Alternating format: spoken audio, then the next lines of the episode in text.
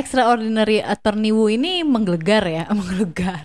Maksudnya semua orang yang balik lagi sih kayak drama yang orang-orang tadinya nggak nonton drama, ada ini mereka nonton gitu kan. Tapi menurut lu pribadi, apakah ini memang sebagus dan apa maksudnya kayak eh, worth the hype gitu? Kalau menurut gue pribadi nih ya, kalau dilihat di IMDb kan, dia ratingnya aja 9,1.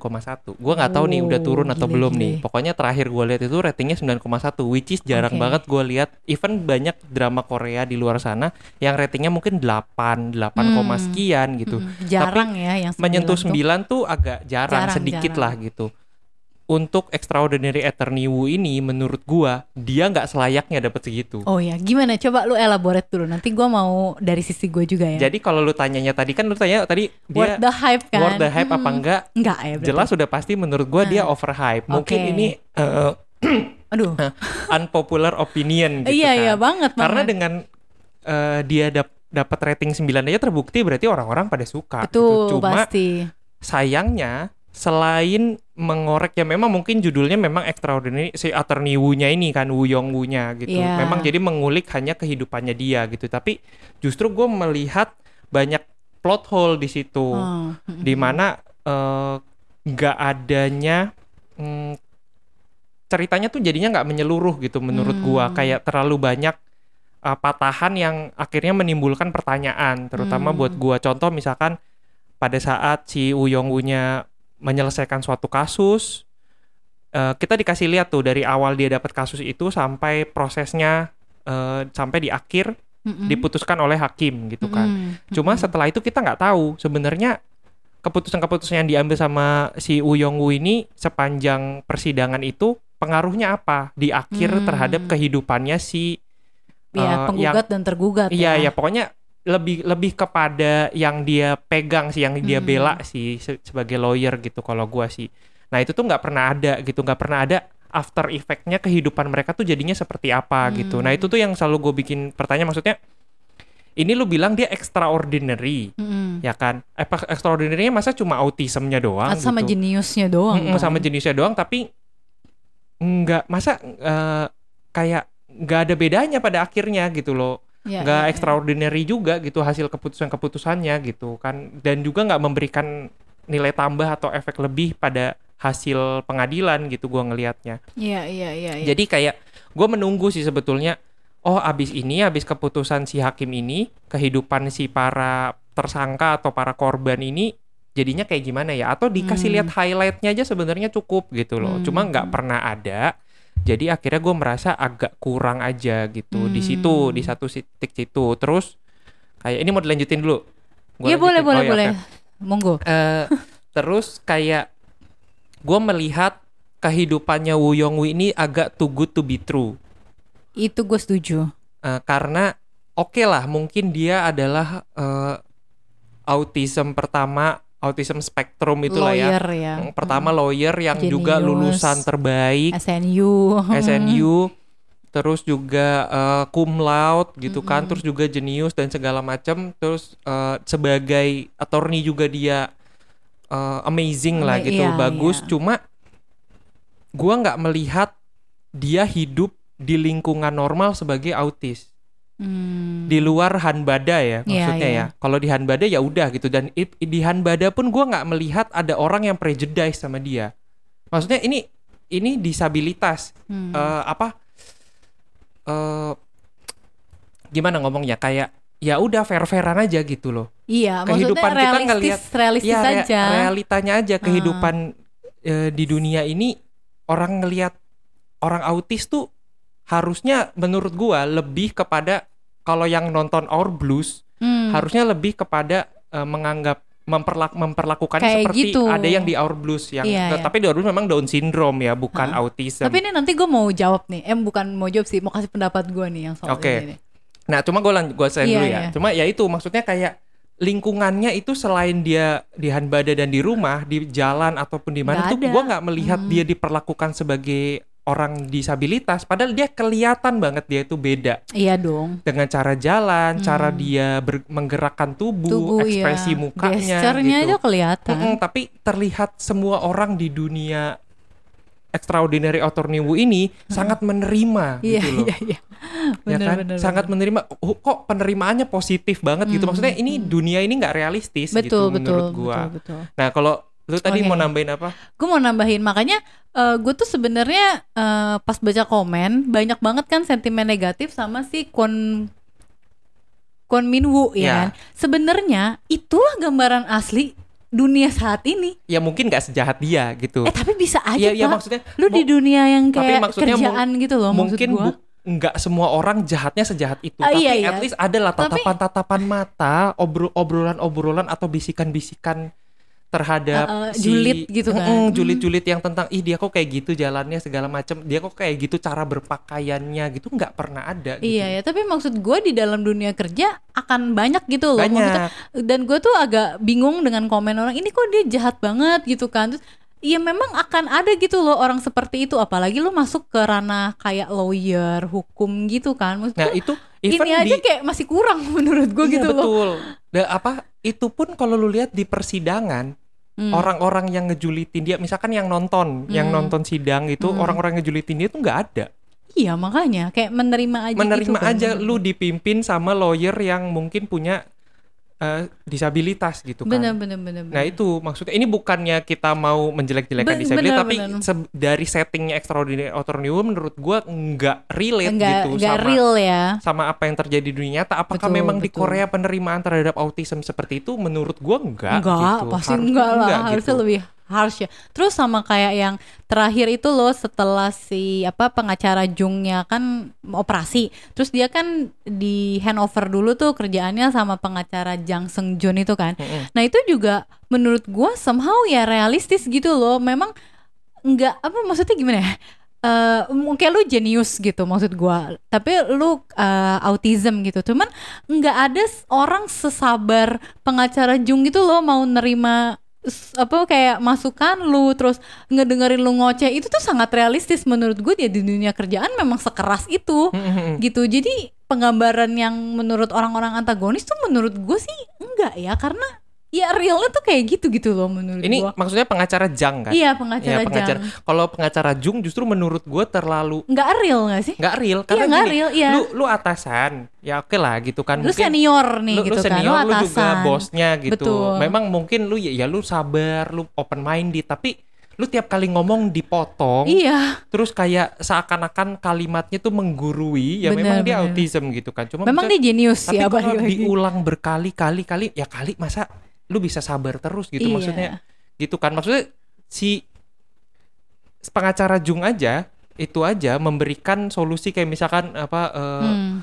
si Choi Suyon itu coba lu datang ke eh, si Woo Hmm. di Wuwu katanya gitu kan oh suka yang di harus gitu. disabar Hmm, kayak ya, di Wuwu. exhale itu aja gitu. menurut gua kayak itu udah nggak real ya? udah nggak real kayak Iya sih? gila ini nemu di mana bos sebaik ini gitu Iya iya, makanya menurutku penggambarannya pengacara Jang Seung Jun itu yang di akhiran itu yang kayak gitu justru. Betul. apalagi menurut gua lu kerja jadi lawyer kan working load lu sangat gila kali ya. Kita Mm-mm. bisa lihat lah gitu. Mungkin banyak yang lembur dan segala macam masa sih lu ada waktu untuk nanggepin eh, kayak gitu gitu loh? Itu aja sih. Iya itu baru di eh, kantor kantornya dia. Iya. Belum di misalkan dia di restoran di betul. kafe. Di, di pengadilan pengadilan gitu. Pengadilan lah yang paling utama Iya. lah menurut gua. Itu juga ya pokoknya penolakan terhadap Uyong ini gue melihat hanya muncul terutama terbanyak adalah di sekelilingnya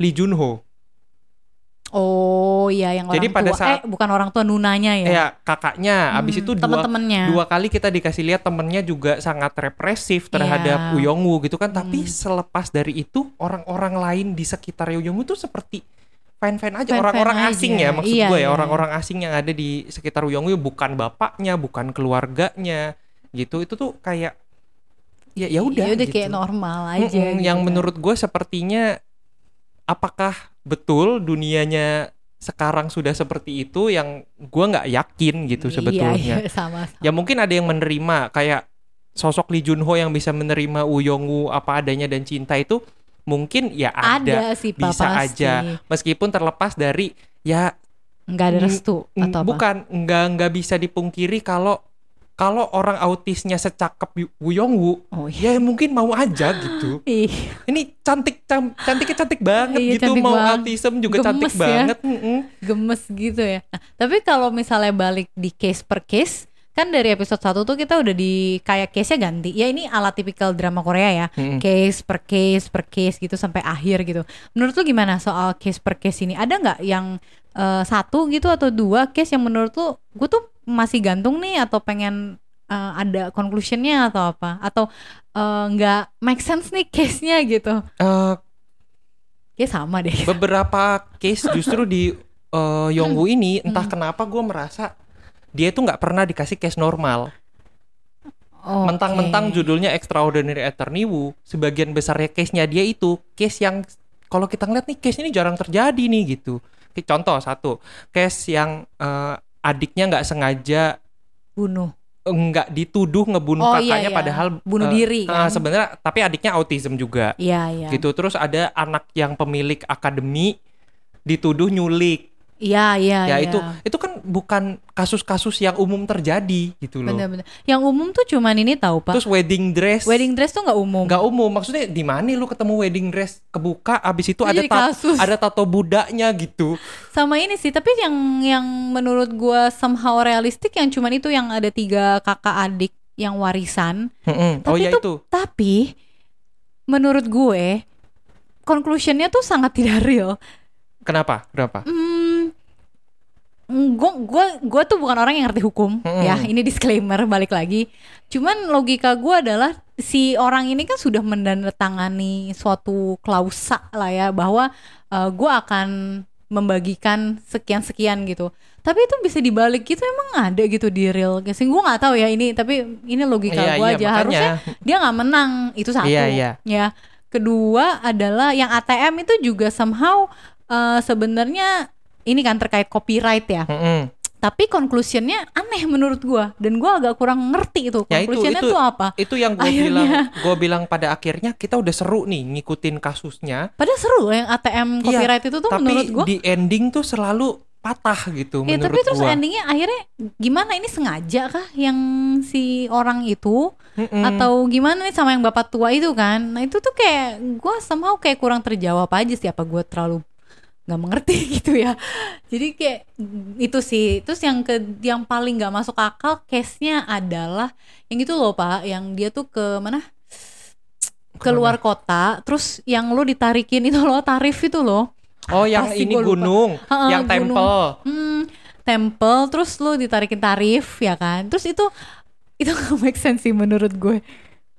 Kenapa nggak make sense ya eh satu ya itu kan suka-suka mereka aja gitu loh mau narikin tarif kayak kita misalnya ke mana ya ya kita keluar kota ke mana Tapi kan ini yang yang dipertentangkan kan sebenarnya di kasus itu adalah gue tuh cuma jalan-jalan ke gunung itu, gue nggak main ke temple, iya bener gitu kan? bener, Kenapa bener. temple narikin gue tarif, Heeh, ya kan? heeh. Cuma ternyata di belakang itu kan ada dijelaskan kalau ternyata masalah kerugian atau apa pun yang perlu direnovasi atau apa pun itu pokoknya keluar uang di gunung itu ya maintenance yang kan. maintenance gunung itu yang ngeluarin purely si templenya iya iya. Gitu kan si kuilnya kan. Tapi eh, si pemerintah nggak pernah mau tahu. Iya. makanya akhirnya si kuil ini narikin lah duit untuk pengunjung siapa pun yang datang ke gunung. Iya, karena iya. gunung ini gue yang renov atau gue yang Iya maintenance tuh maksud gitu gue kan. kayak masa ada orang nih misalnya kita lah kita ke mana ya? Kita pergi keluar kota terus cuma banter lo ditarikin tarif lima ribu atau sepuluh ribu lah misalnya.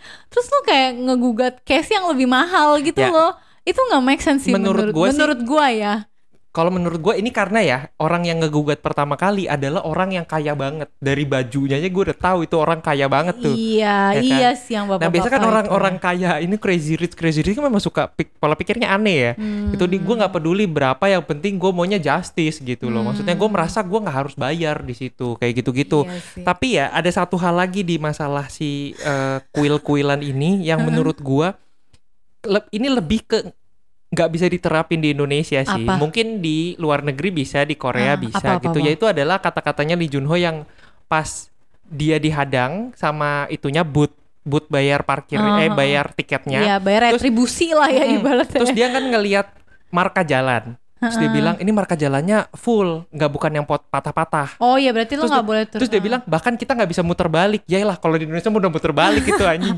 gitu kan kayak nggak mungkin diturutin. Gue Kayak rasa kalau di Indo itu yang penjaga apa, yang penjaga tiketnya dikasih rokok doang juga mau Iya, deh. Udah di jalan iya, deh, jalan deh gitu, gitu. kayak kayak dikasih rokok doang udah di udah jalan oke. deh, jalan deh gitu kan. Nah, cuma makanya kalimat Lee Junho itu yang bilang bahkan kita nggak bisa putar balik Oh, ya gitu itu. kan kayak uh gila ini memang secara gua nggak tahu ya secara realnya apakah bener-bener setertib itu even di tengah pegunungan gitu loh Mhm. atau gimana cuma yang pasti gua nggak relate karena ya kita tinggal di Indonesia Iya, gitu kan Iya, iya, iya, bener-bener. Sama yang itu sih yang ge- gender discrimination case juga gender discrimination tuh yang mana ya yang itu yang uh, lu kerja di Oh, iya, iya, perusahaan iya. asuransi Ha, ha, terus ha. yang cewek tuh di harus itu terus maksud gue yang menang tetap si itu loh gue berharap yang menang tuh sebenarnya yang lawannya Kar- kayaknya karena soalnya gen masalah diskriminasi ini kayak di seluruh dunia mungkin sama ya maksudnya iya iya susah dibuktikan gitu loh nggak ada yang solid ya Mm-mm, buktinya. maksudnya kan buktinya hanya by pengakuan korban gitu loh. Mhm.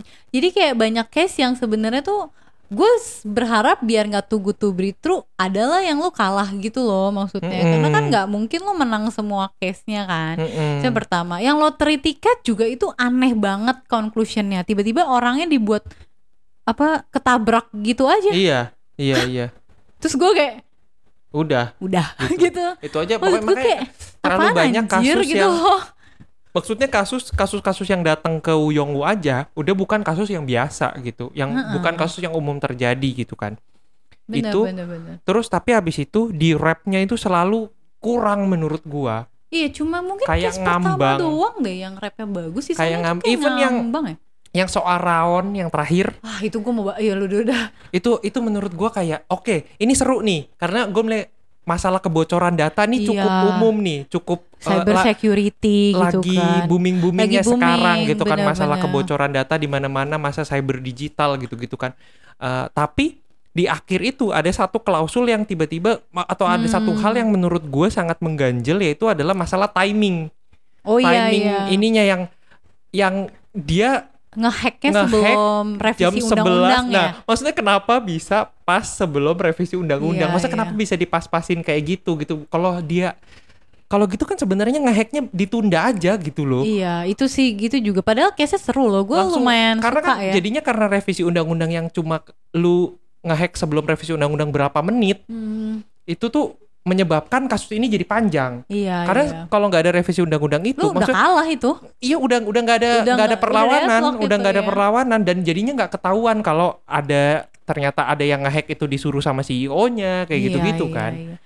Terus eh, ya itu sih. Padahal gue suka ya case cyber security seperti ini gitu. Cukup relate lah. Tapi ya balik lagi tadi yang lu udah bilang itu kayak hah, aduh gitu.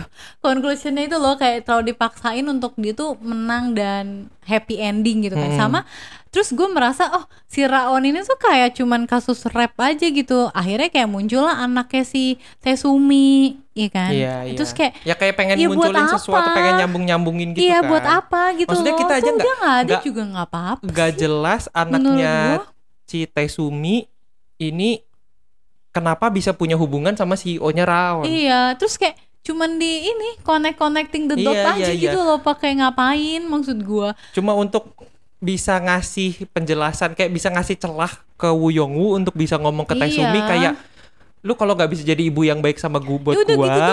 Iya cuma itu menurut gua poin benang merahnya tuh di Iya, situ cuma gitu untuk doang. bisa menjelaskan kalau lu bisa masih punya kesempatan lo untuk jadi ibu yang baik meskipun lu udah gagal jadi ibu buat Iya. gua gitu. terus sama Tesumi dan yang CEO-nya Hanbada juga nggak di reveal kenapa sih mereka punya nah itu gontok-gontokan atau kompetisi yang sengit despite mereka adalah kompetitor di bidang law firm iya ya maksudnya ini tapi kayaknya, kayaknya mereka punya bad bloodnya udah Iya. lama.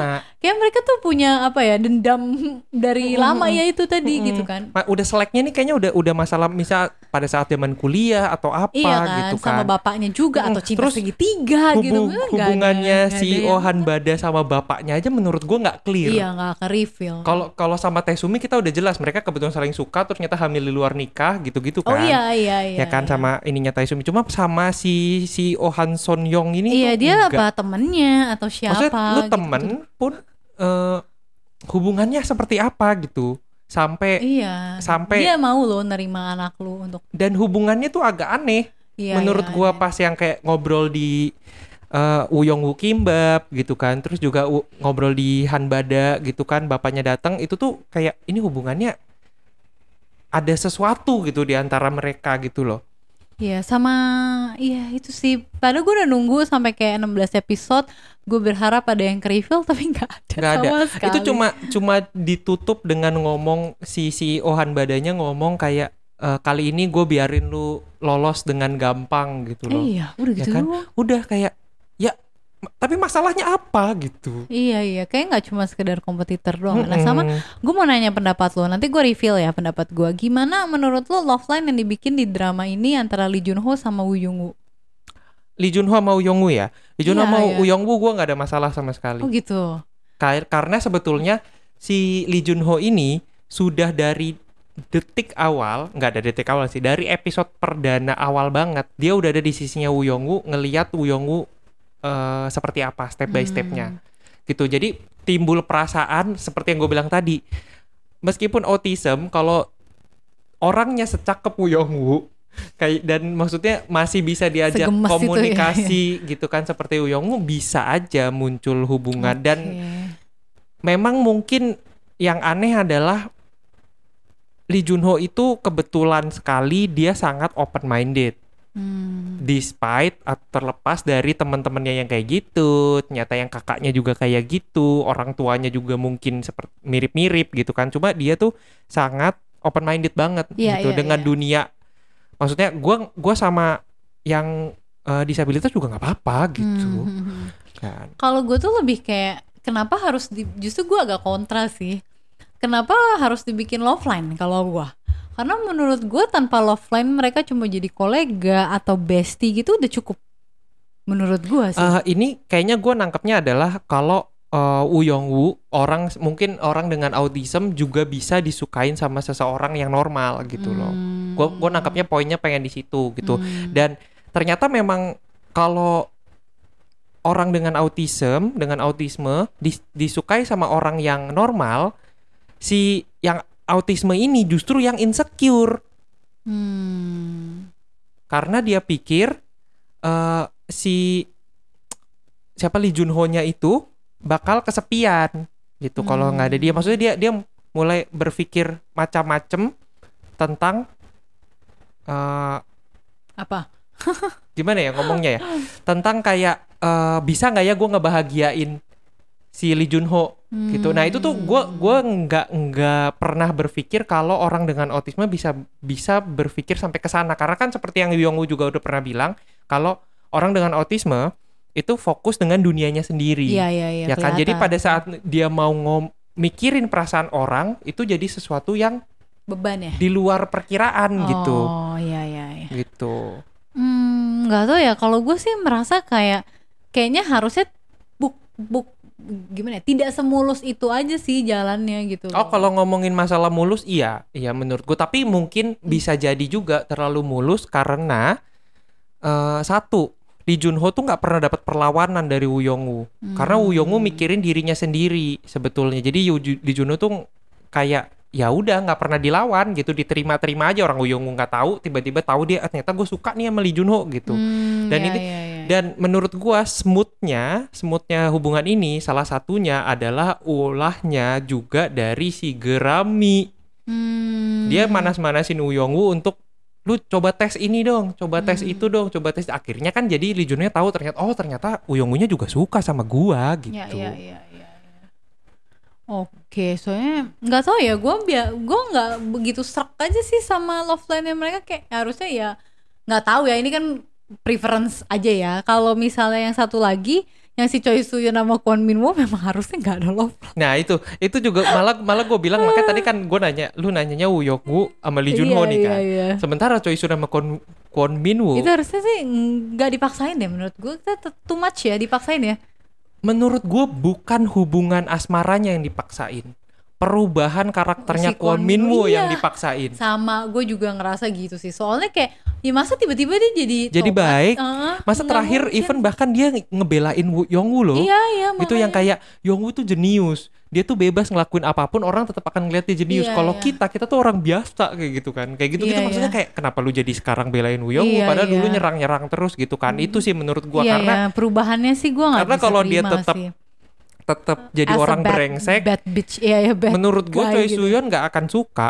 Iya benar benar benar. Gitu. Maksudnya even tertarik pun enggak. Kalau dia Enggak. masih karena ada perubahan sikap itu lama-lama ini ini orang kenapa kok jadi beda ya, Iya, gitu. gitu. Oh kok jadi dia, jadi sweet ya tapi gitu. harusnya tuh kayak nggak usah aja sih Nggak usah, gua, makanya karena menurut gua terlalu kuncinya- dipaksain aja. Betul, tapi kuncinya yaitu di Kwon Win Bo-nya tiba-tiba berubah yang drastis banget yang jadi baik gitu jadi sweet, jadi tiba-tiba perhatian, Ah, tiba-tiba good serba gitu ya. supporting, Hmm. tapi kita nggak pernah tahu dia tuh kenapa Iya berubahnya iya iya iya iya iya bener bener bener, gitu. bener. Tapi perubahannya tuh Terlalu drastis. signifikan gitu Terlalu loh, drastis kayak iya. orang yang berbeda. Mm, bener-bener jadi gue kayak ah, nggak biasa gue liatnya kayak gitu gitu kan sama ini ya apa lu demen banget kan sama Rami ya Iya, Magerami. Oh, itu ini adalah karakter mohon maaf nih ya. Memang judulnya Extraordinary Attorney Woo, tapi eh, karakter favorit gue adalah Dong Gurami gitu. kenapa kenapa kalau Kar- karena Hmm. dia adalah yang menurut gue dia adalah yang menceriakan suasana Hmm. satu dan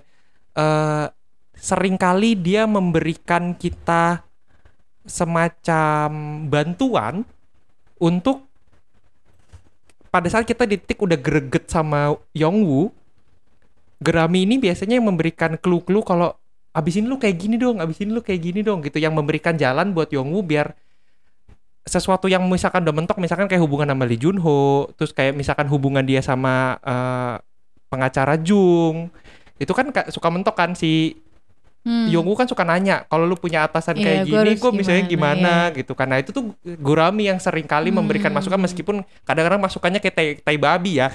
Gitu kayak teman-teman mulut bangke nih gitu yang Tapi malah lebih supportive menjerumuskan gitu. Cuma kan Yongwoo tipenya memang no hard feeling ya. Gue mah lakuin aja gitu. Iya betul ya betul kan? Nah makanya Gurami juga ngomongnya makin sembarangan makin ke belakang gitu. Iya sembarangan sih dia. Tapi eh, sama ini ya mungkin ya terakhir-terakhir ya gue mau bahas soal season 2 sama eh jadi kan kalau misalnya si Young Woo Young Woo ini lagi dapet ilham itu kan dia kayak ada dia kayak ada paus gue paham nih yang maksud lewat lu yang sebel gue sebel banget. Gue Eh, gue gua tuh suka cringe loh. banget tau kayak gue pasti skip gitu. Gue malah menunggu momen itu. Kenapa? Gue kayak skip gitu. Aduh, karena itu tuh oke lah mungkin scene-nya cringe tapi menurut gua momen ini justru adalah yang menjadi trademarknya Yongwoo iya trademark iya betul. Cuman di mana dia dapat inspirasi masalahnya kan dia kena angin itu hanya ada di imajinasinya dia sebetulnya. Gue nggak masalah yang kena angin ya, tapi udah berpindah situs uh, nah apa itu itu loh lumba-lumbanya jalan-jalan gue udah bete tau kayak anjir gua- cringe banget. ini dari pribadi gua ya Hmm. menurut gua ini adalah esensnya dari awal sampai akhir Mm-mm. kita selalu ditekankan soal paus-paus lumba-lumba paus lumba-lumba Iya iya tentang sa- bener bener bener. yang sangat kental sama Yongwoo gitu. Jadi maksudnya even di kepalanya Yongwoo pada saat dia dapat inspirasi itu tuh adalah sebuah paus yang seperti lagi keluar dari air Iya, gitu. iya Lagi ngambil nafas gitu. Cuma terlalu lama aja sih Jadi. Tra- trademarknya cuma terlepas dari itu paus-paus yang kal ada di langit-langit tuh bagus loh menurut gua. Bagus. Yang misalkan Yongwoo lagi di kereta Iya, atau oh iya, lagi iya, di mana. iya. Kalau yang itu tuh bagus banget kalau tuh. Yongwoo lagi di kereta terus ada pausnya, Pokoknya gue pa- nggak masalah paus tuh. yang ada di langit Iya, pokoknya iya. itu tuh menurut Nah, gue gila nih CGI-nya bagus nah itu banget. nggak masalah. Oh iya, Tapi mah kalau yang pas masalah. dia Yang inspirasi ya. terus lu mulu kayak aduh cepetan gue pengen lihat konklusinya apa gitu loh Nah, kayak cringe malah aja. itu adalah momen-momen yang gue tunggu kayak ini belum dapet inspirasi nih gitu kayak belum dapet jawaban nih gitu kayak gue nunggu nungguin gitu hidayah hidayah Yongwoo ini. Sama kan dia ada kemungkinan katanya season 2 ya walaupun Hmm, nah ini gue baru tahu. Nah, nggak tahu kan karena kalau kalau misalnya mau pemeran yang sama kan Kang Teo anyway lagi wamil juga kan. Mm-mm. Jadi Jadi kayak mungkin takes time nah nggak tahu. Iya, iya. Nah tapi kalau menurut pandangan lo sebenarnya penting gak sih untuk diadakan Ini kan kadang-kadang nih ya Drakor yang lagi hype season 2, season Iya, 2 iya, iya. Sementara yang butuh season 2 malah kagak ada season season 2 betul betul ya betul. kan? Atau lama lagi Atau lama atau nggak tahu gitu kabarnya Nah kalau menurut lo sebenarnya dia worth gak sih untuk ada season 2 Sebetulnya kalau ngomong World ada season 2 ya sebenarnya bisa aja kalau menurut gua. Kenapa? Karena ya ini tipenya kan case by case, Hmm. sama kayak taxi driver lah gitu kan. Menurut gua. Maksudnya dibuat Oh, season 2 pun iya, ya iya. ya udah karena dia memang ngomongin kasus demi kasus gitu loh. Bisa aja jadinya nggak ada Hmm. masalah kayak juvenile justice gitu. Tapi dengan possibility case-nya harus sama dong Kalau nggak bingung ya kan Misalnya sebenarnya kalau nyari case kan Eh, bisa banyak banget gitu. Ke- Ini sih. kan sebenarnya case case case yang menurut gua utama harus bisa aja dibuat-buat gitu case-nya kan Oh, yang kayak eh, ya bisa cari-cari aja case-nya maksudnya dibikin case yang aneh khusus buat Yongwoo Oh bukan gitu. bukan maksud gue eh, ini pemerannya case case. Oh, case. Case-nya Case-nya menurut gua harus ya memang sama harus menunggu kalau mau ada Lee Jun Ho lagi harus Ya, menunggu nunggu Kang Teo ya. balik. Terus memang ad- masih ada yang menjanggal kayak eh, yang tadi si Ohan Bada sama Taesumi Hmm. belum terjelaskan kelanjutan hubungan Choi Siwon dan Ko Min Woo kayak gimana gitu setelah lu paksakan ada romance lu mau ngakhirinnya kayak gimana gitu kan Hmm. terus juga apakah pengacara Jung akan balik ke Han Oh iya, karena kan dia gitu. sempat resign karena Mm-mm. maksudnya work life not balance. tapi ya. kan di, di akhir dia ada kedip-kedip ke Yongwoo tuh yang Hmm. ini artinya apa gitu apakah lu mau ngibulin istri lu lagi Istrinya, apa iya, gimana gitu jadi memang sebenarnya kalau mau dilanjutin season 2 masih ada masih ada masih ada yang ya. bisa dibedah lagi gitu Hmm, loh dari- ceritanya. Thank you.